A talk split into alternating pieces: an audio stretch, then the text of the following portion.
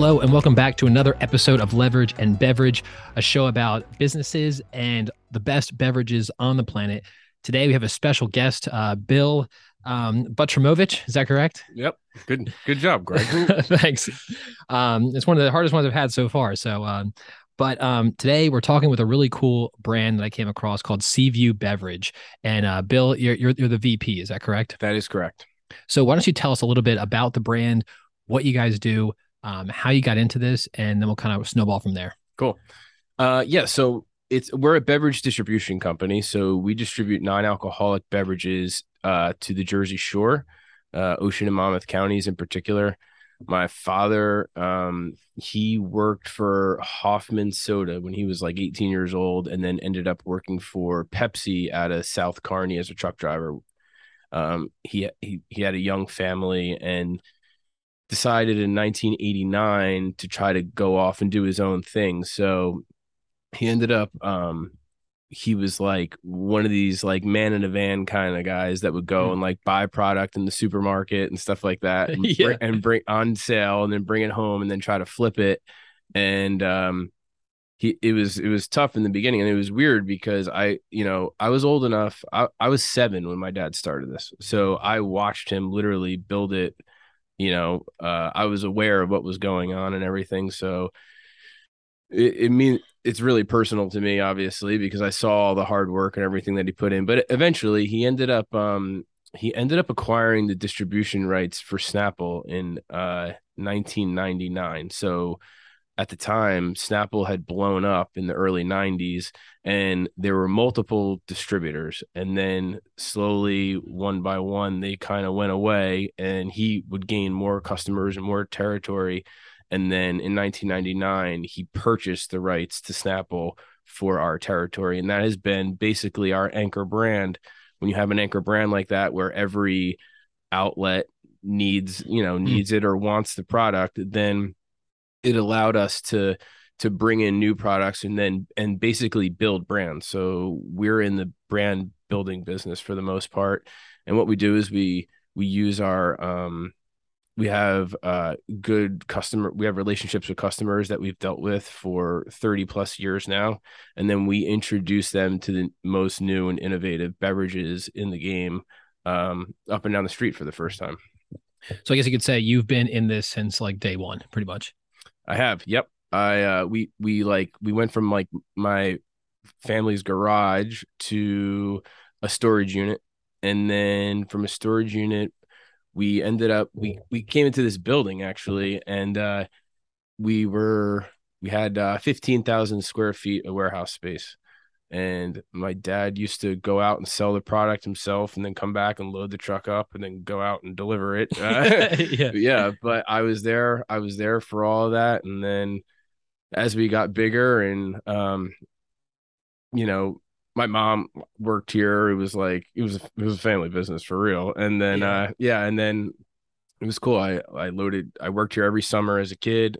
And then even once I got into high school, I was loading trucks at night. I was part of like the night crew. So I would come here after school, and one thing led to another. It's one of those cool things about family business is that, I don't know, it's so ingrained in your growing up. You almost feel like, oh, everybody else's experience must be like this. You know what I mean? I guess their parents are probably doing the same thing. Yeah. You know what I mean? Yeah. It was weird. It was, I didn't know any better, like you were saying. Yeah. But I did know that I did see like my dad is like actually a really smart businessman, and he never went to college and he was a truck driver. And I've always respected and admired the way that, and this goes for our general manager that's here and our sales manager, they're all truck drivers. And these are business savvy people that, don't have degrees and stuff, but they know the business really well and they know how to make money doing it, which is pretty hard. You'd be surprised how many people try to get into this and they're not able to survive, but so I learned, school of hard knocks kind of, quote, it's like, I did learn a lot of very like business savvy things growing up around guys like that. So what was that like, I guess, you as a kid, like you mentioned, like your garage being just full of all types of beverages, you know what I mean? It's one of those things where I think we don't even completely understand how that changes our psychology about business. Because I think a lot of people, when they get to a certain age, maybe mid-30s, like, oh, I think I might start a business. But it's almost like you've been, what's the word? Like subliminal messaged to since you were younger about, oh, you know, you can make a living doing this. This is how you do it. You kind of buy it here and you can sell it here, which seems so simple. But I don't know, just what was that process like? And even like the progression of that from the garage to the storage unit. Yeah, it was funny. In the beginning, I was too young to where I specifically remember he used to get like cans of like Coke and we would sell them. And I would just like go into the garage and take the cans and roll them down the driveway and watch them like explode. Like, you know what I mean? That was like, that was his inventory. You know what I mean? Like, yeah. But as I got older, obviously I started to realize he was doing pretty well for himself. And, I don't know if this is something that I necessarily grew up thinking this is what I definitely want to be when I grow up, but I was smart enough and lucky enough to, I always kept one foot in the door and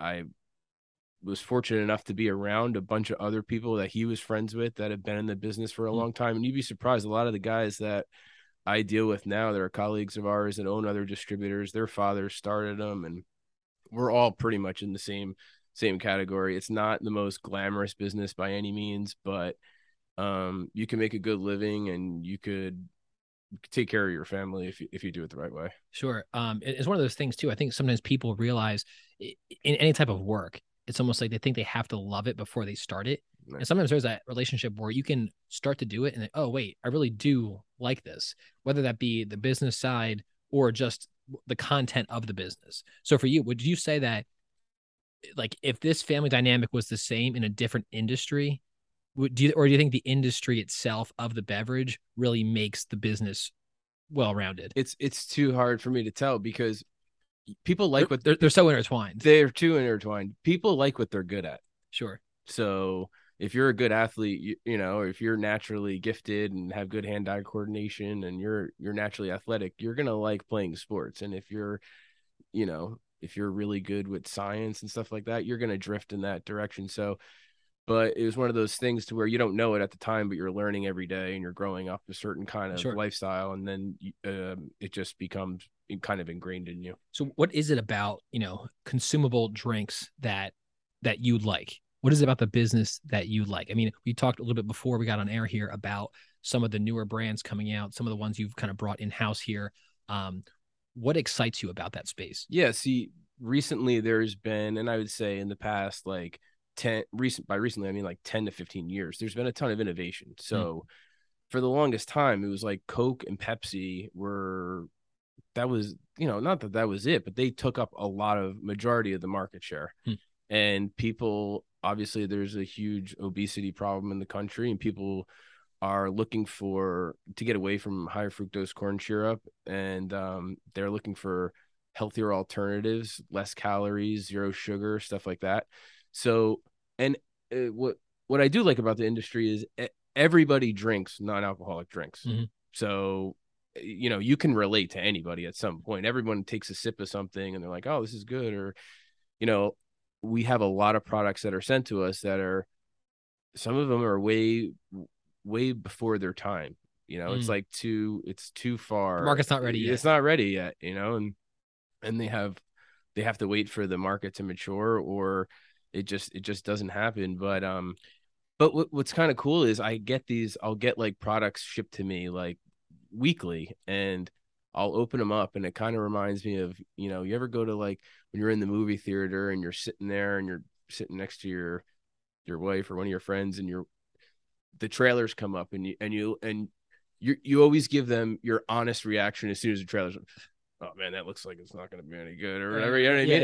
Yeah. It's like we kind of have products, and I understand it that this is people put their life and their soul and everything into these products. So I try to be very respectful of that, but you can't help but be honest when you try a new product, like, oh, this looks really good, but maybe it doesn't taste well, or maybe this message isn't going to get across, or something like that. Yeah. I mean, growing up like homebrewing and stuff, it's one of those things where, you know, you can kind of see in their face, you know, I can tell you don't really like it. Right, yeah, you know what I mean? But it's funny you mentioned the market maturing, because there are so many products that we've seen over the years, or even other types of businesses where you're right, the market is just not ready for it yet. Sure. You can tell there's something there. Yep. It's almost like remember Vine like 6 years ago? Mm-hmm. It was like the short form video, and now you have TikTok, which is like everywhere. It's almost the exact same thing. That's right. But it just was the timing thing as far as the market. Do you know what I've realized too is like, just because I've learned that just because I don't like something, that does not mean that I won't take it or it's not going to be incredibly successful. So I learned that pretty quickly. Like, do you have specific examples of ones that you? Well, not so much me, but I did learn from my father. So, vitamin water being one of them. He's like, why would anyone want to drink anything that tastes like a vitamin? Like, vitamins are just notoriously like they don't taste well. Like, you know, it's disgusting. Why would I want to drink a vitamin water?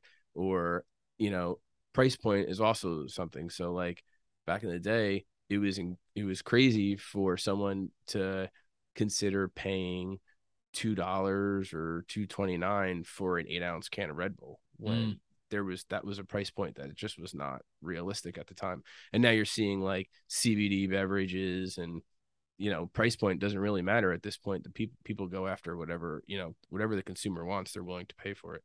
Yeah, that's so true. I don't know what that is, but over the past, like, I don't know, it seems like 3 to 4 years, that price point thing is kind of just like thrown by the wayside. Like, people like something, they'll pay for it.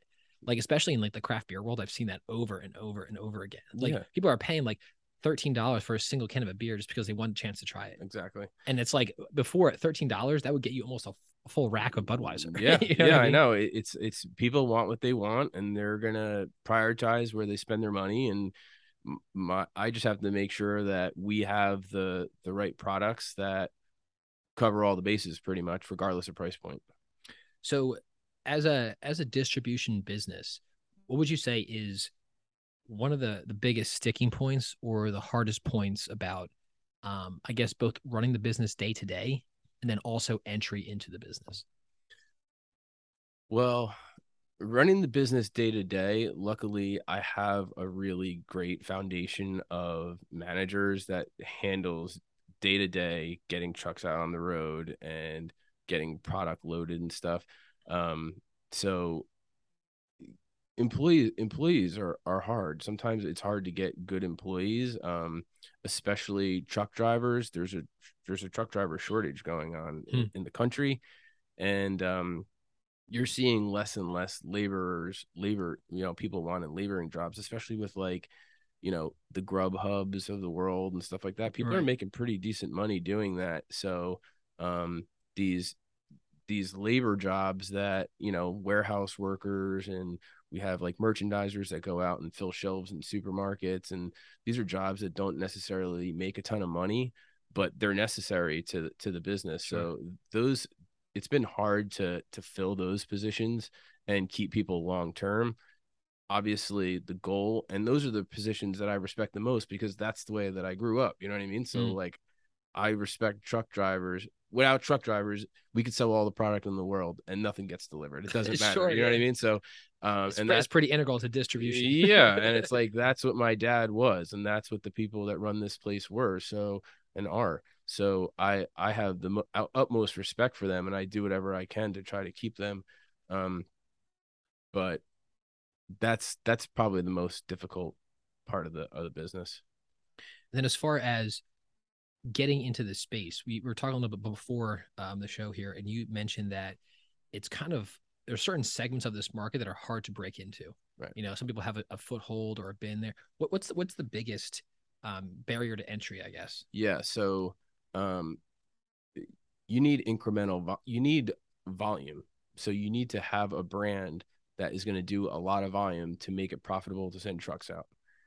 And in order to do that, you have to have vendor numbers and everything else. And like the chains and stuff that we deal with. So like Target, for instance, or Wawa, they don't want 50 different beverage trucks coming into their parking lot to make deliveries. So they have a Coke truck come with all the Coke products on it. They have the Pepsi truck come, and then they have our truck come. And really, I mean, it would be really hard to, I guess Red Bull did it. They just distribute just their own product, but you need substantial volume in order to get those vendor numbers and to make it profitable to do business. Yeah. And it's almost like you also don't want to be dropping stuff off with like a half a truck. You know, you want to fill the truck up and just empty the truck. Yeah. And I mean, if you're able to, and like everybody comes to us first when they're looking for distribution because they know it's like plug and play. Okay, we're going to sign up at Seaview. We're going to sign a contract with them. They're going to do all the cases that we're going to sell in Ocean and Monmouth County are going to come through them. We know that if we sign on Target, they're going to be able to get us delivered to Target. We know that if we get into CVS, they're going to be able to get us to CVS. See, one of the things is if you're an up-and-coming brand and you're trying to scale, you can't make those chain calls and you can't get into CVS, Wawa, Quick Check if you don't have complete distribution coverage. Mm. So it really prevents them from expanding too. So they're looking for partners that'll cover the entire footprint, and between us and then other distributors that we work, you know, side by side with, we're able to cover the footprints that they're able to pay to get into these, you know, national accounts and have complete coverage.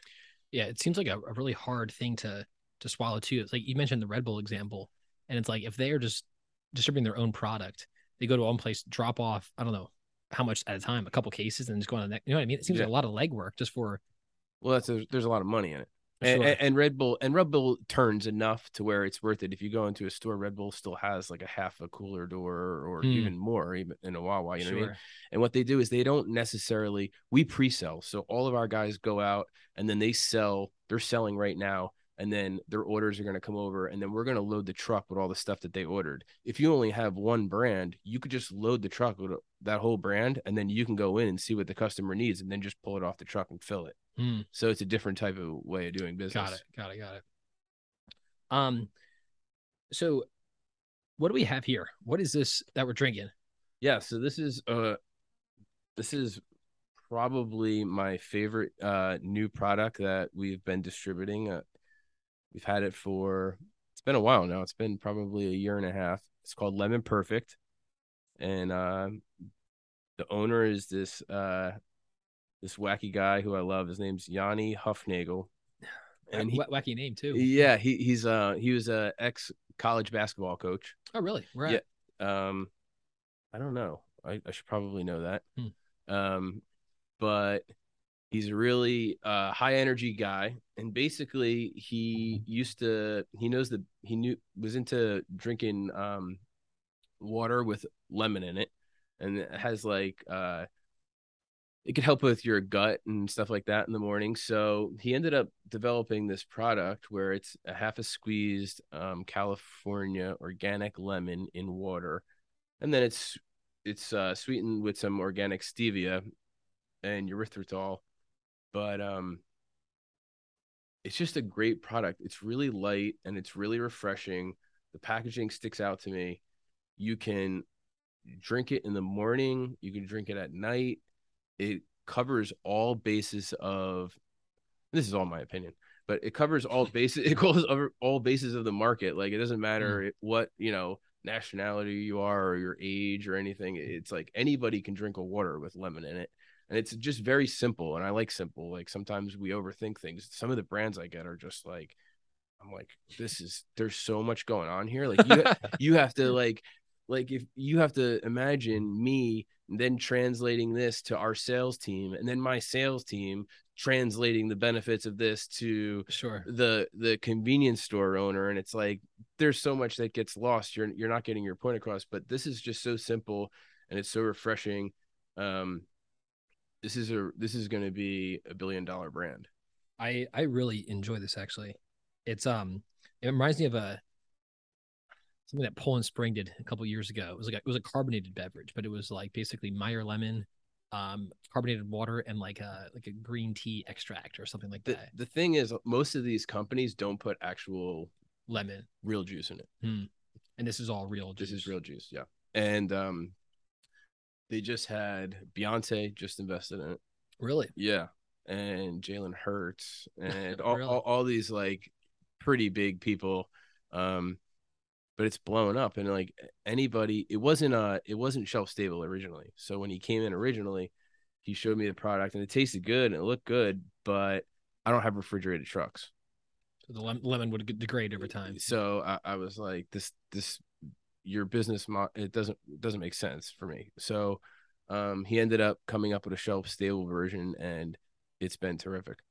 Yeah, this is really, really, like, I think sometimes people, I think you're right. People do too much. Yeah. Sometimes less is more. Yeah. Yeah. And I think, I don't know. I think of this in contrast to like the many different lemonade drinks you might see and how much sugar is in some of those things. Like I have a sip of like one of like those, like Turkey Hill or something, like one of their lemonades. And it's like, my gosh, I can have like maybe like a shot glass full of that. And I'm like, good to go. Yeah. This is something I feel like I could like consistently drink.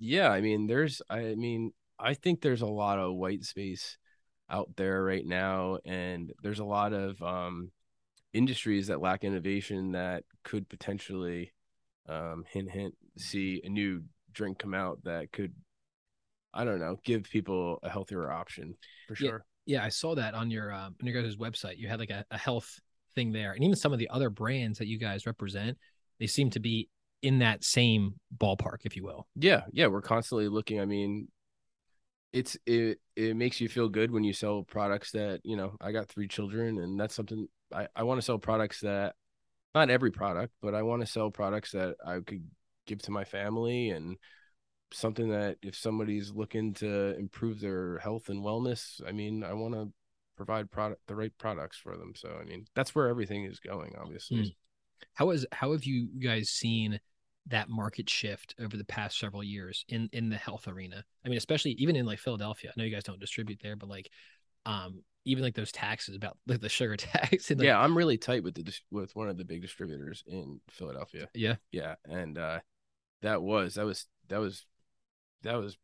it didn't really make sense. I thought it was kind of an attack on the beverage industry because there's sugar in all kinds of things. Like, Yeah. And that was specific to sugary drinks, soda, I think, right? Correct. Yeah. Okay. Yes. But yeah, so have you guys like tangibly seen, like as far as like market segmentation, like, oh, the health industry is definitely on the upswing? Yeah. I mean, well, the biggest one to me is seltzer. Mm. So for years, I mean, for a majority of time, I mean, seltzer was had a stigma of being an old person's drink. And, in reality, I mean, it comes packed the same way that sodas do, and it's carbonated, and it's in a can, and it's the same price point, and it comes in different flavors now. So Polar Seltzer is one of our biggest suppliers, and the amount of people that we saw jump from sodas and CSDs over to seltzer has been really like mind-blowing. I mean, seltzer is like, my kids drink seltzer now. It's wild. I mean, why do you think that is? I think that they like flavor. They haven't been drinking sugary drinks, so their palate isn't like overwhelmed. Yeah, it's not overwhelmed. It's like, so I think, you know, you give them they make these little cool ones too for kids. They're called like juniors, and they're basically, they're 8-ounce cans, and they have like funny names like Unicorn Kisses and Yeti Mischief, and they're fun. So you get kids drinking that, and then they become accustomed to it, and they don't think that there's anything weird with them drinking a seltzer, you know what I mean? So yeah, it's pretty cool. And obviously the premium water business has been through the roof. More people are drinking water now than ever before. We helped build Essential Water. That was one of them that we did, and that brand and their owner Ken is like one of the most stand-up guys that I've ever met in the industry. He had the brand for like 15 years, and then it just blew up. Yeah. So it didn't just blow up one day, but I mean, it was a lot of hard work, but people getting out of sugary drinks, they didn't mind treating themselves to a premium, healthier alternative. All right, I'm going to drink water, but I'm going to get the water that I want. Mm. I'm going to spend the $2 on the water and get the one, you know, instead of going for the economy package. How many different water brands are there in the industry? No, I mean, I feel like it's endless. It's endless. But I mean, for a long time, like Nestle with like Poland Springs and in like, you know, on the East Coast, they would just, I mean, how much of the water set was just filled with just Poland Springs? But to be honest with you, there's no there's no margin in it. And it makes it hard to do business. I mean, if you want to buy a $5 40-pack of Poland Springs water, I can't make money delivering that because it's so cheap. You know what I mean? So people want to go pick that stuff up from Home Depot or Costco or whatever. By all means, like, that's fine. I mean, I think Poland Springs is actually pretty decent water, but here we basically work on premium water, so we want to have the good stuff. What's the one? I've seen one around before, the like the ionized water, the pH. Yeah, that's Essentia. That's Essentia. It is Essentia. It is. Yeah. Yep. And so basically it's like alkaline water. Yeah. It was actually the first water to ever be put in a medical journal proven to hydrate you faster. Really? Yeah. Pretty impressive. And then they signed Patrick Mahomes, and they had a really awesome company culture. The people that worked there really cared about the owner, and the owner really cared about the people. He used to have, like, he was from Washington State, and he would have like his company parties like at his house. He would just have everybody over. Like, he's like kind of an older guy, but just like salt of the earth, and just I really admired the way that he handled himself. And that's something that when I saw him, I told him, I said, that's something that like has resonated with me. And that's the kind of culture that I want the people that I work with to think about. You know what I mean? Mm-hmm. I want the people that I want the people that work at Seaview to know that I'm working for them just as hard as they're working for me, I hope. Sure. Yeah. And in conjunction with what you said earlier about when you have certain segments of employees who are hard to find, that becomes even more important. Totally. Retaining those people who you want to keep. Yep. Especially, you know, they're going to do a good job. They're consistent. I mean, you know, and then even to train new people, you know what I mean? It can be a nightmare. It can. It's like a vicious cycle sometimes. Mm-hmm. Yep. So I even saw on you guys' site, you guys do have an emphasis on that. You guys want to promote that. It makes sense to keep people around who do a good job. So how would you guys say that you guys do that well? Well, see, in the big scheme of things, we are a small family business. So we only have between 55 and 65 employees working typically per payroll. So what we try to do is, as we continue to scale and grow, we try to promote people from within. I'm very open to new ideas. So like, we're not like one of these, well, we've been around for 30 something years and this is the way it's done, and you can't teach an old dog new tricks kind of thing. It's right. Like, no, sometimes like you hire and you bring in somebody new and they view something completely differently because it's a new, fresh set of eyes. And which you want. That's it. Every time I interview anybody, I say the same thing. All I want is a high character person who takes pride in what they do and just wants to be part of something. And that's it. And I will teach you the skills to get by as long as you are self-motivated and you come from a good place. Yeah. So autonomy is one of those things. Like we just said, it gives the people the ability to almost work on a business within a business. Let them kind of take control of their own tasks as if it were their business. Well, that's pretty much exactly what our sales routes are. Like we train you and teach you, but everybody has a different way of selling and being personable, obviously.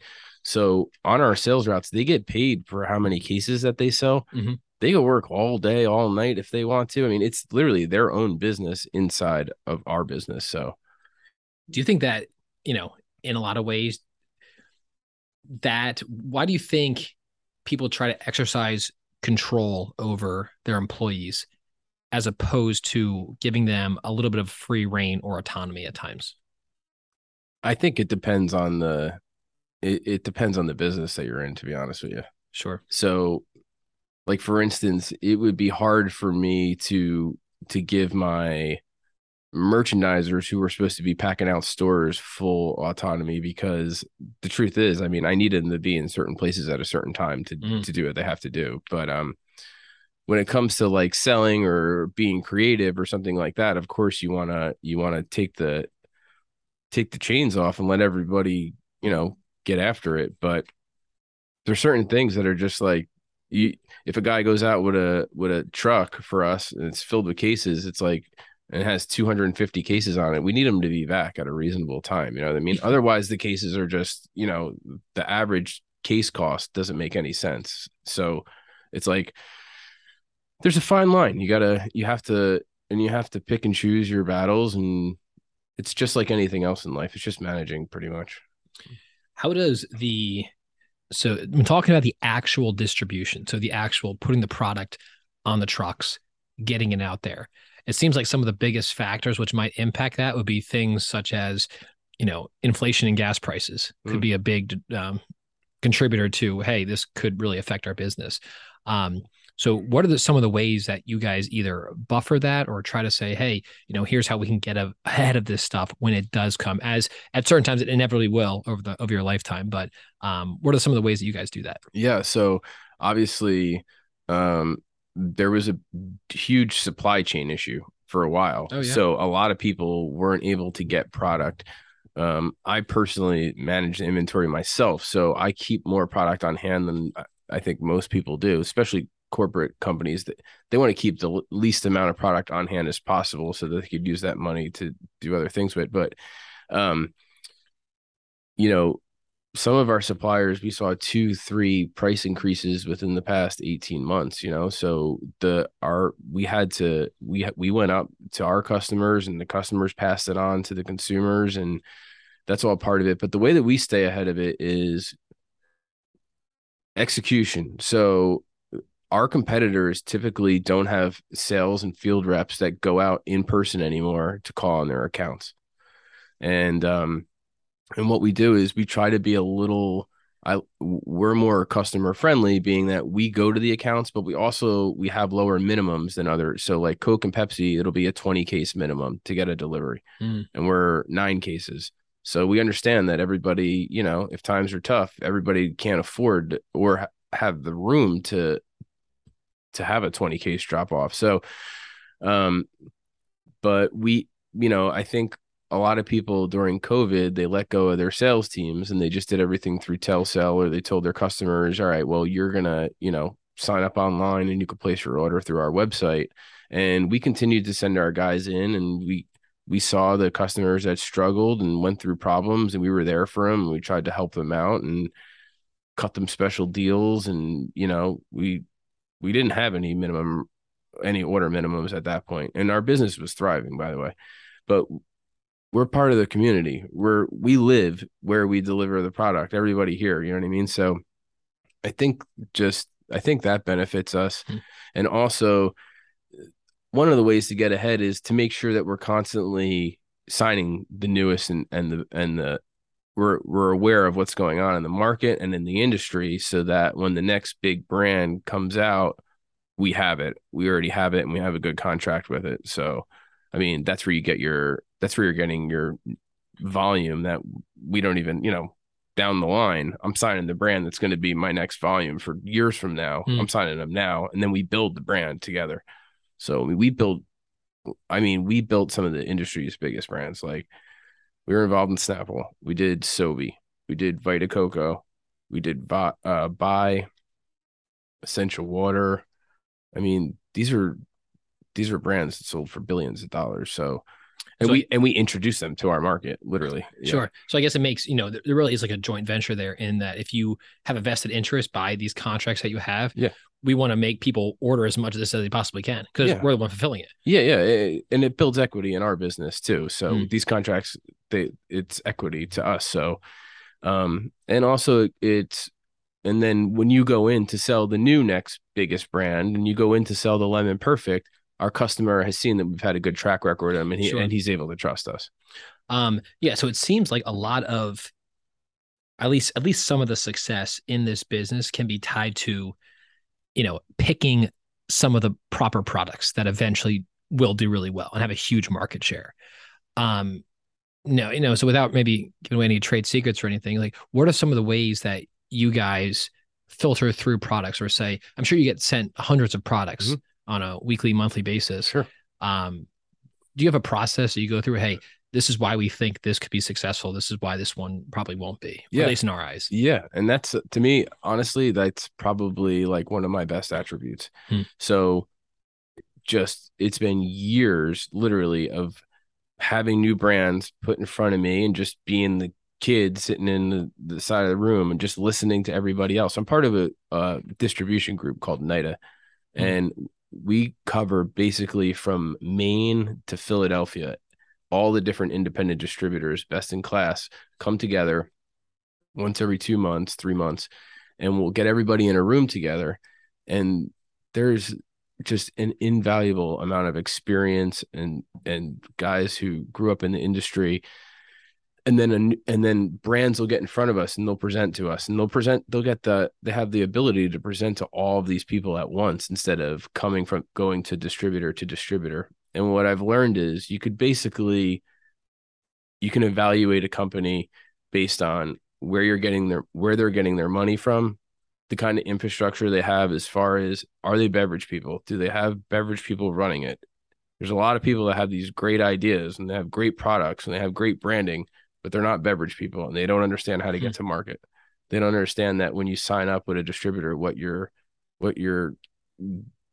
you can't sign up with me and then when, you know, Wawa is like, oh yeah, I like your product, but you don't have distribution for half of our network. Now I'm just going to send it to me direct. Like, we're partners now. I'm going to build your brand and do all the hard legwork for you up and down the street, where these cases don't just fall off of our trucks. You got to actually go out and sell and explain the product to customers. And then I look at their distribution network, like, who else do you have that's selling the product? And typically, if it's, you know, there's the A class, and then there's the B and the C class. And like, I like to think that we're part of the A class, and I want to see A class distributors, you know, with them as well. Yeah. I think from an outsider's perspective, it always seemed to me that distributors, for the most part, were simply middlemen. But as I'm talking here, I realize that's not really the case. It's like, you're kind of also with some of these contracts that you have, you almost have equity in the brand, right? And part of that build. So it's cool because it gives you guys like an incentive to really be like, hey, these are the ones that we want to build. So when someone has a product, they bring it to you. You know, it's nice to have like that mutual vision of, this is what we're trying to do here. Yeah, it doesn't do me any good if the distributors around me that have it aren't going to be able to sell it. Mm-hmm. So it's like, I could be the best distributor in the world, and it could be the best product in the world, but if I'm only selling it in Ocean and Monmouth County, and they're not selling it in the city, and they're not selling it in Atlantic City or Philadelphia, it's like the brand's not going to go anywhere. And I really need the brand to do a ton of volume to really make our contracts and our business worth more money. You know what I mean? Sure. Yeah. So it sounds like you guys operate in Ocean and Monmouth County. Is that right? Correct. So, which is basically it's the Jersey Shore for the most part. Yeah. And so what are some things about the beverage distribution landscape, or how it's structured from a legal perspective, of what you can and can't do? Like, for instance, could you bring on another county, or is that not allowed, or what's the deal there? Yeah. So, I mean, basically all the territories are accounted for. Now, above us is the actual corporate company, Keurig Dr. Pepper. They distribute a lot of the products that we distribute for just north of us. Now, excuse me. And then we work in affiliation with Briars High Grade, and they also have the area above us that KDP, the brands that KDP doesn't have, and some other brands. So it's, to get more territory would be ideal, but realistically, this territory has been accounted for a very long time. Legally, I mean, I would be stepping on a partner's toes if I went and tried to sign a brand for somebody's territory up north, because we work in unison together to build brands. Got it, you know what I mean? So even your competitive landscape is more, you kind of are like almost strategically aligned. Yeah, we're not competitive against one another. We're both we're on the same page. We're trying to sell the most amount of cases that we can. Now, when it comes to brands, that's when things get competitive. So, for instance, like, I grew up hating Arizona iced tea because I'm a Snapple guy. I mean, you know what I mean? So like, that's when I'm competitive. It's like, I want Essentia to be on the shelf, and I don't want, you know, this brand to be on the shelf. It's like, so sure. That's where I'm fighting for shelf space, and I'm fighting for market share. And so you guys kind of decide you know, I guess you guys could theoretically partner with several, as we talked about, many different types of water companies you could partner with. We do. But you pick the ones that you think have the best chance of success. And that's part of your due diligence process. Correct. Got it. Yep. So tell me about Snapple. Snapple, like, as you mentioned, is one of your anchor brands. It seems like you have a big affinity for Snapple. And I'm sure your dad does as well. That's my baby. So what is... First of all, tell me about the brand itself, how the brand started, and then maybe if you want to kind of branch off into just some details that I haven't had a Snapple in years. I haven't even thought about Snapple for years. It's so good. But it really is good. I've had, I remember the glass jars. I remember the glass jars they used to have. Yeah, yeah. Do they still have that or no? No, they got away from glass just recently, within like the past like 2 years. It's so good. If you haven't had a Snapple, I'm telling you, like with a bagel or like a slice of pizza, it's so good. And I get it. People are trying to get away from sugar and whatnot, but it's really a great product. How many flavors does Snapple have? Oh, a lot. Like north of 30? Yeah, about that. About 30 or so? Yeah, and then they have like so many different package sizes as well, but Snapple is a Northeast brand. So that's in New York. It was, you know, born in New York. So we're in there. This is the hotbed for Snapple. Like around the rest of the country, Snapple is not as big as it is here. And it's had different owners throughout its time. And then a couple years ago, Keurig bought Dr. Pepper Snapple Group. And basically Keurig has the buying power and the infrastructure and the capital to really compete with the Cokes and the Pepsis of the world. So, so it's nice. We've had great support from them. But the brand in general, you know, it was kind of like in a time when Coke and there was Pepsi and then there was Snapple. And it was like, kind of like a quirky, like brand. It was like a fun brand, you know, like and a quirky tea juice thing. Yeah. Yeah. And it was like, they had Howard Stern, you know what I mean? Yeah. And he was talking about it and like the Sopranos and like, and your Snapple facts. Yeah. And Snapple facts. And like, you know, and like all these weird cultural things if you were from the Northeast, and it really resonated with people and it became like a staple. Like, I mean, to this day, I mean, if you go into a deli or whatever, like they all have Snapple in them. Yeah. It's good. It's a great product. They just actually, they went from, it's no longer diet Snapple. So now it's zero sugar Snapple. And like diet has a kind of a negative connotation at this point. So they tried to move away from that and they restructured the bottle and made it all out of recycled plastic. So they're trying to be environmentally, consciously, you know, pay attention to the demands that people want as far as recycling and being environmentally friendly. And I think they're headed in the right direction. For a while, the brand was like kind of stale. Like they totally redid the package and everything. So they're trying to get a younger consumer. They've just recently brought back the elements, which when I was growing up, they were like a couple, like they were cool. They were like shaped like almost like a genie bottle. And there was it was like a side gig thing that they had. And they just brought that back and we've seen a lot of success with that. So what is it? So basically they like, there's one that's called Fire and there's one that's called Rain. And there's one that's called, they have one coming out called Earth that we tried at a meeting last week and they're good. They're just basically, they're just like, they're trying to like be creative and which I like. I mean, you know, you don't want to get pigeonholed. Sure. Yeah. I think that's really important. I think sometimes I had a conversation with a woman last week and we were talking about, creativity and branding and just, experimentation with things. And it's almost like you might have some that flop or don't do well, but you almost have to go through that process. You have to go through that kiln of being like taking on the public onslaught of their feedback in order to get those ones that do hit. Oh, well, I mean, have you seen Liquid Death? Yeah. Yeah, we do. We're Liquid Death.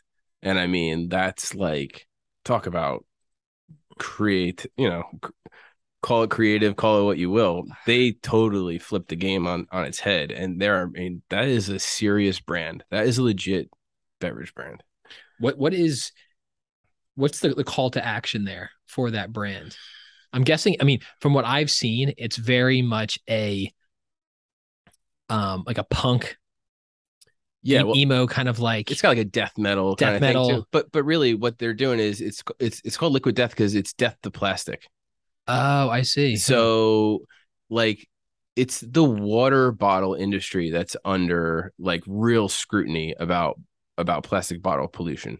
They don't say, you know, there's an island the size of Texas in the Pacific Ocean made of Coca-Cola bottles. They say it's made of water bottles. So they're trying to, and so Liquid Death is death to plastic. It's the first, it's like not the first, but it's obviously it's in an aluminum can, so it's recyclable. And it's, what is about plastic that like gets people out of whack? Because it seems like you could have aluminum can that's recyclable and a plastic bottle that's recyclable. Yeah. Somehow it's like the plastic. Yeah, but only like 30% of the plastic actually gets recycled. Why is that? Compared to aluminum. They said that like the same aluminum has been recycled and reused. Like it's like some staggering, don't quote me, but it's like 80% of the aluminum is being actually reused from like the 1960s. That's wild. Like, yeah. Why doesn't that happen with plastic? Like why, what is it the consumer base that is taking on plastic? No, I think like even just like everybody recycles at this point. I mean, I would like to think so for the most part. And it's like, I think it's just, it's too hard for them to actually sort out. Interesting. I could be completely wrong, but I know that there is far less, the conversion rate is just not good for plastic. That's really interesting. Yeah. I just finished this Lemon Perfect. This was really, really good.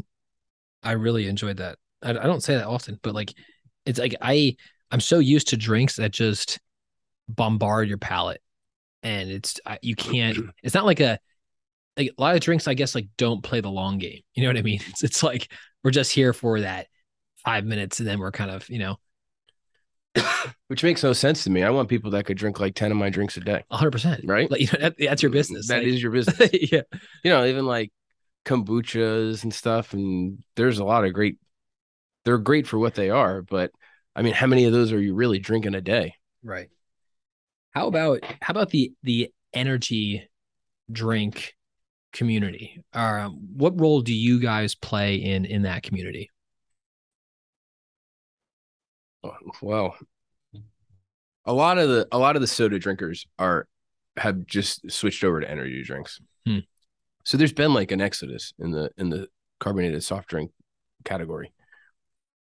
There's so many people that drink soda, and they're I mean, so much more than you think. Like, and they're looking for alternatives, and the energy drink category has been taken a lot of those customers.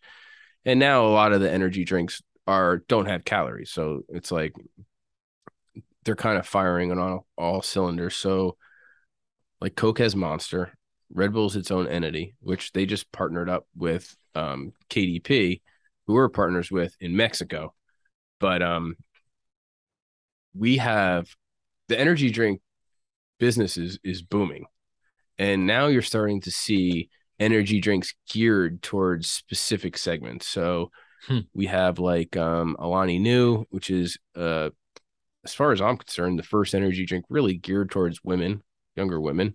And we have Ghost, which is an energy drink geared towards, you know, it was a supplement company. So let's say gym/gamers. We have G Fuel, that's geared towards gamers and people who create content online. We have Uptime, which is geared towards like maybe a little more sophisticated, older crowd that wants a resealable top and a little more of a intricate flavor profile. So it's like it's just become it's its own world. I mean, you look at, especially going to the convenience channel, it's like you go to a convenience store. I mean, half the coolers energy drinks at this point. So energy is big. Energy is real big, and it's continuing to grow. Yeah, energy drinks. I don't know. I don't drink too many of them. I think typically because they've had, I mean, when Monster first came out, it was like all of those chemical compounds in there. And now I think there's other things involved. Like I know even I don't know if you're familiar with Jocko has his own energy drink. It's called like, I forget what it is, but it's almost like you can get that rush of that energy with like, and none of the downside. Yeah, there's people that are creating like natural energy and everything as well. So, I mean, that's like a whole, it's just, it's so big of a category that there's just, it's got its own like subcultures in the category that, you know, there's people that want just all natural energy. There's people that want 200 milligrams of energy. There's people that want 300 milligrams of energy. There's people that want a really sweet flavor profile. There's people that want, you know, blockchain amino acids. Like, I mean, it goes on and on and on. It's like, there's a lot, but at the end of the day, it's about, I don't know, it's about flavor and branding and everything else. It seems like that's not a bad strategy that these like micro segmentations have kind of developed, in that, you know, if I can, this is a big category, but I might have to just carve out my space. If I can be the best in my space, then I'll have to worry about anybody else kind of encroaching upon this. Just like social media and everything else. It's like, all right, yeah, I might not be, you know, there's people who are influencers that they might not have a presence on Instagram or something, but they kill it on, you know, it's like everybody has their own outlet. And that's basically what it is now. And I think with like the rise of social media, and you're starting to see like influencers are, I mean, we have brands that literally get their own, that name their flavors after social media influencers at this point. Really? Yeah. Like what? So like G Fuel has a couple of them. They have PewDiePie. Yeah. Yeah. He's got his own Alana Ray, or she's got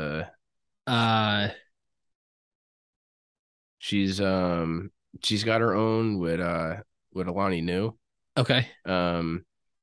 Yeah, it's like you're like, it's crazy to me, but I mean, but I kind of like the people telling you what they want and like people organically following people on social media, rather than a couple, I don't know, big suits in a big corporation deciding what they think is cool and stuff. You know what I mean? Let the people choose for themselves. Have you guys had any like major requests? So I'm guessing if you have a group of salespeople who are out and about selling current products in your lineup, I'm guessing you get some feedback the other way, and they're like, hey, listen, we kind of want this. Do you guys have that? Or is that not so much how that works? Not as far as brands. No. They want to pay by credit card. That is something that we were like, cash, check, or sign, or ACH payment. They want to pay by credit card. So we're incorporating that. Nothing that can't be like, you know, we're open to everything, whatever our customers want. I mean, I have, as long as it's, you know, makes sense. I mean, Coke, like, so basically there's a lot of our customers that can't get Coca-Cola from Coke. So they've asked us for that. No, not really. Let's kind of move on and talk about some of just the operations of the business. So for you, what's a day in the life of Bill look like? So typically in the morning, I come in and I reconcile the loads from the day before. So basically I go through the stops that were delivered, and I count the cash, check out the invoices, make sure that everything matches, create a deposit. Then I have a lot of meetings with my suppliers. You know, we look at new brands. I do my inventory. And then whatever I'm doing new, like right now we're putting together a new website, and I'm looking for ways to evolve the business pretty much. We just incorporated, it's cool. We incorporated this thing. It's called Retailer Portal, and it's part of our VIP system, which is is our accounting system. And it's also what our customers can go on and log into their account and then see all their invoices that they've had, see what they, when they paid, their signature, the products that they ordered. But now they can actually order products on the, on there too. So if, you know, if our salesman goes in and the guy's not there, or if our salesman goes in and he's super busy and he's, it's lunchtime and the guy's making sandwiches, but he still wants to order product and he forgets to maybe hit him up, he could say, oh, all right, well, I can go on here and I can still order product. Give the customers options. That's really what it's all about. Like everybody's busy. I want to give my customers the, I want to make this as easy as possible. You know what I mean? So what, any benefit and advantage I can give them, that's what I'm going for. Yeah. I think, I forget who told me this, but one of the best ways to complete business and do business is to be easy to do business with. Yeah, that's it. You know what I mean? Like you want, all right, you want to pay me this way, or we want to do this, or like, you know, it's cool that we do that. I'm like, I don't think that anybody else or not, few distributors do is I guarantee all my products. So if it doesn't sell, it gets picked up for free. So the only thing I ask is like, let me try to put something else in that, in its place, because if it's not moving and it's not selling, it's costing us too. It doesn't do us any good either. We want our customers to feel loyal with us. So if we come in and we say, hey, we got Lemon Perfect and it's killing it and you should try this, and for some reason it's not turning in this guy's store, I'm not going to leave him with it. I'm going to take it out. I'm going to try to put something else in there that I think will do good. So it's a no lose situation for our customers. What's your vision, I guess, for the future? So you kind of have outlaid some of the ways that, or at least some of the beverages that you like, some of the trends that are kind of happening now. I guess and you've also kind of alluded to some of the ways you like working with customers, being there for them, showing them, giving them options as far as how to best interact with you. But overall for the brand, what do you kind of see going forward, or what areas would you like to kind of move into? So unfortunately, it feels like there's more and more corporate accounts and corporate chains that are opening and less mom and pop accounts. So like there's more Wawas and Quick Checks opening up than there are, you know, independent delis and stuff like that. So in order for Seaview to keep growing, we have to align ourselves with all the biggest and best partners, because those are the people that are going to acquire brands. And that's what's going to drive our growth. So right now we are partners with Anheuser-Busch. We're partners with Constellation Brands. We're partners with Nestle, Keurig Dr. Pepper. I mean, we have really, really tight group of, you know, of all the biggest players, to where if there's something new that comes out on the scene, the next Red Bull, the next vitamin water, the next, you know, completely innovative product that becomes a household name, which will happen, we're aligned with them. So it's going to have to, you know, it would come through us. And that's what it's my job to make sure that we're ready to scale and that we're ready and prepared for when that time comes, because you never know. I mean, KDP has $20 billion in cash that they want to spend on acquiring new brands. That could be crazy. I mean, that could change my life. You know what I mean? So, but if I'm not prepared and we're not ready to do this, then they drop all these cases on me and I don't have the infrastructure that's able to do that, then, you know, then that's on me. So I'm not going to put myself, we've been doing this way too long. There's people have worked way too hard for all this. I'm going to make sure that we're ready and we handle our business so that when the time comes, we're ready to go. That's awesome. That's awesome. It's good to think big. You know what I mean? I think sometimes part of the problem is people think too small. Oh, no way, man. I think way big. I do. No, I know. I think really big. I mean, if you're in one of my sales meetings, I'm like, most of these guys are looking at me probably thinking like, what the hell is this guy talking about? But I really believe it. And they know that I really believe it too. And I'll tell you, I think that at least half the guys in the room really believe it too. And when you're genuine and you're dead serious, they know that, they could tell right away, you know? So no, I like that. I'm kind of the same way in that a lot of people ask the question, like, like why or how? And I'm usually like, why not?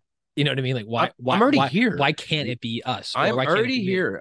We're already working. We're already going into these accounts. We already have all the trucks and everything.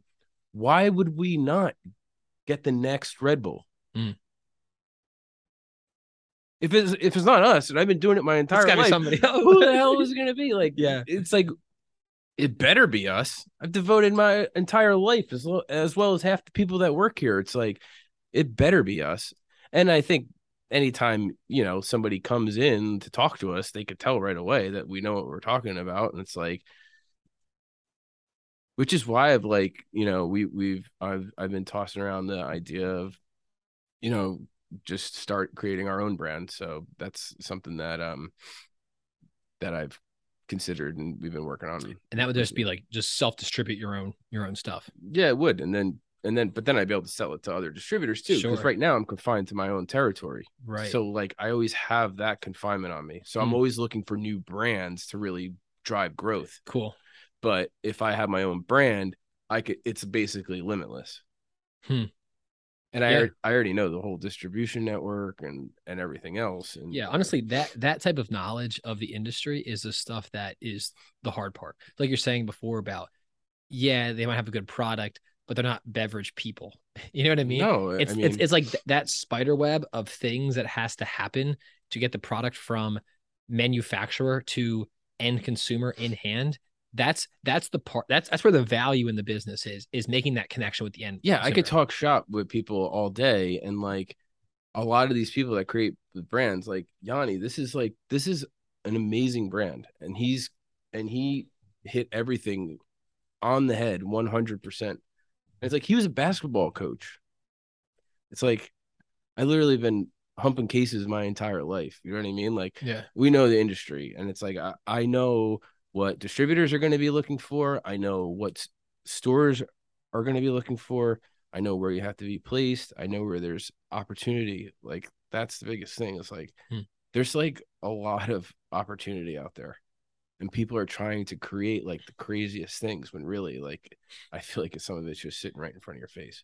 What's the craziest sample or drink that you guys have received in house in the past couple months? That was just like you said, it might be not either good or bad, just like, whoa, like what is that? The first thing that comes to mind is like there was this like Cognizant brand that would like, basically was telling you that it was going to like, you know, play with the molecular structure of your brain for the most part. This is a while ago too. This is like years ago. And I was just like how so? Like it was just, I don't know. It was like a brain drink, you know? And it was like, this is going to help you. Everything is going to help you focus more and this and that. But I was like, so obviously the first thing I asked was like, can you explain to me like what this is going to do to my brain? Like, and like, it's just, it was too much. It was like a doctor made it, like a guy who like, you know, was like a neurosurgeon. And then he had a sales guy trying to like ask, you know, like explain it to a room full of beverage guys. And it didn't translate. You know what I mean? That's not to say that it wasn't a brilliant idea. It was just, that's a hard translation. That's a hard sell. Did you try it? Yeah, I tried it. Obviously, it hasn't worked. Man, that's kind of honestly, if I saw it on a label, it's like going to change your brain. I'd be like, yeah, that's kind of scary. Yeah, like it's. But there's a lot of stuff. I mean, we've obviously been dealing with a lot of CBD stuff, and now there's going to be a lot of cannabis stuff, and there's a lot going on. What about aloe drinks? You guys see a lot of those? No? No, man. Is that like a blip on the radar? I don't know. I don't want to offend anybody, but I just feel like aloe has been trying to be... Aloe's mainstream in other parts of the world. I mean, especially Asia. I mean, it's big, but it just hasn't caught on here. If it was going to catch on, it would have caught on literally like 25 years ago. Yeah. Yeah. I can't remember if I've actually tried one of those, but... There's actually like... There's a couple cool brands... like that I've met with them, and like these people are cool and they're normal people and they have like a cool brand, but I you know, detox water is one that comes to mind. I like the brand. I do. It just, I have to be able to sell at this point, it's gotten to the point where my floor space you went out there is so valuable. We have to be able to sell a lot of it. If I can't sell a lot of it, it's like I can't afford to keep it on the floor. No, that makes sense. So the title of this show is Leverage and Beverage. What has been a major point, I guess, in your tenure here where you could have had a major point of leverage? Like, oh, we made this adjustment and that really allowed other areas to open up for us. So if you can think of any specific examples where you were like, this was a real unlock for us being able to get into a new market or scale to a significant degree, what are some of those things for you? Yeah, it was when my dad purchased the sole exclusive rights to Snapple. That really, like, it our competition went away for the most part. And then we just became like the guys moving forward. That was the most important thing that's happened in this company. It's like a big brain move. You know what I mean? Like back in the day, especially back then, because it's like he paid like $1 million for it. We didn't have any money. Like, you know what I mean? Like he took a loan from the bank. Like, sure. It's like, that was $1 million to him in 1999 was insane. But that shows, I guess, some of the track record of being able to choose and select certain brands that will endure over time. Yeah, it was already big. We were already selling a ton of it. So, but you know how that goes. Yeah.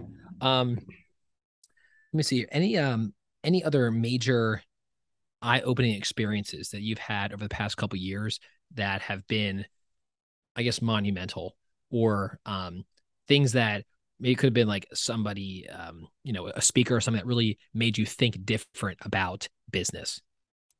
Ooh.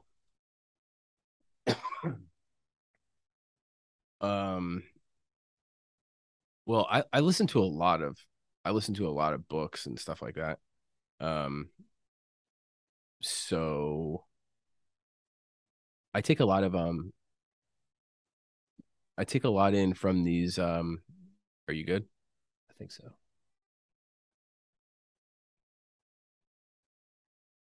Yeah, go. You're good.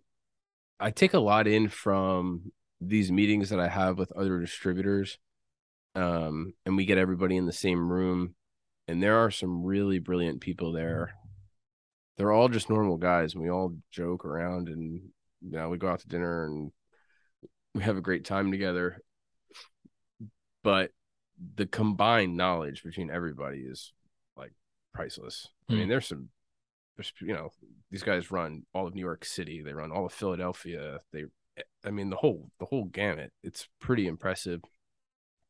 I have a guy that basically I talk to him daily, and he's basically like has groomed me, besides my father, obviously, like groomed me into looking at business a different way. And there's no one person in particular. I try to take not advice. I just listen. I think listening's huge. Listening is one of those things that when you start doing it, it becomes, you realize how much it actually, you actually glean from a certain conversation. When you don't engage the way you can, and you're kind of either waiting for, hey, let me just say what I think I should be saying next, or X, Y, and Z. It's just, and you really focus on in a conversation, just saying, I'm going to listen and see how that is different experience. And it really is life-changing. It really is. And I mean, just content now, I mean, everything is so available to where I just have I'm like backloaded with stuff that I want to listen to, that I just, I have something in front of it. And I'm listening to this. I'm inspired by listening to the owners of all these companies and stuff. And,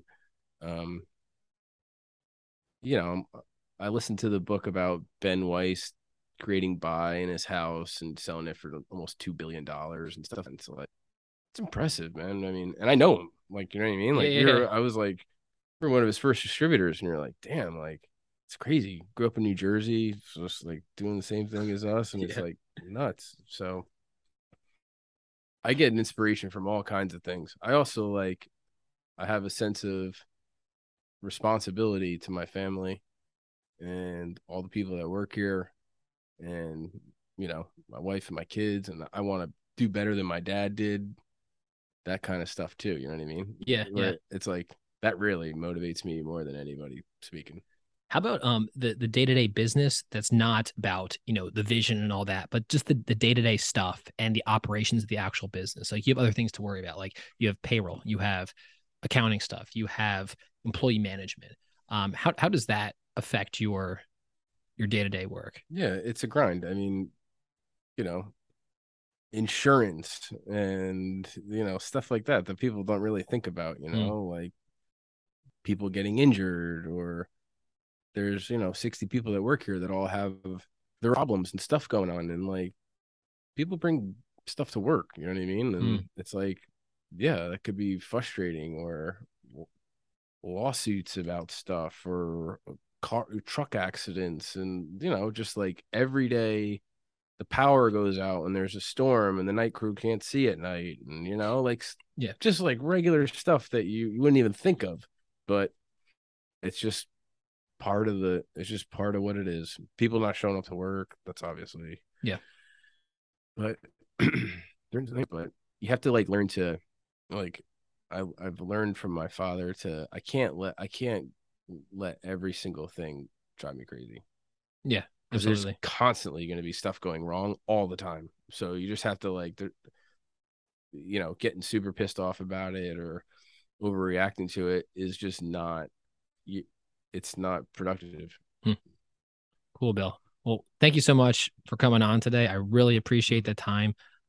If there's anything that you want to plug or put out there to people, the next few moments are yours. I just want to thank you for having me on. And it really was a pleasure talking to you. I could talk about drinks all day, which is obviously a sickness of mine. But yeah, it was great having you here. And it was great trying to, this is, you know, the distribution business is, there's not much glamour to it. So, and there's a lot of people that work really hard to get the product on the shelves of when you're out doing your grocery shopping, or you know, and these people are some like, you know, they're kind of behind the scenes and unsung heroes in a way. So, for all the people that put in the hard work, I really respect what they do. And all the people that work for me, I really am super grateful to work with such good people. And I know I really care about them. And I hope that, you know, I think that they really care about me too. Cool. Yeah. Well, appreciate it, Bill. You got it, man. Thanks so much for listening to the show this week. If you're not yet a subscriber, please go and hit that subscribe button wherever you get your podcasts, Apple, Spotify, and all major platforms, and you'll get notifications whenever new episodes are posted. If you want to write to us, our email is leverageandbeverage@gmail.com. And if you follow us on Instagram, it's @leverageandbeverage. I'm Greg Sobosinski, and you've been listening to Leverage and Beverage. As always, keep pushing forward one sip at a time.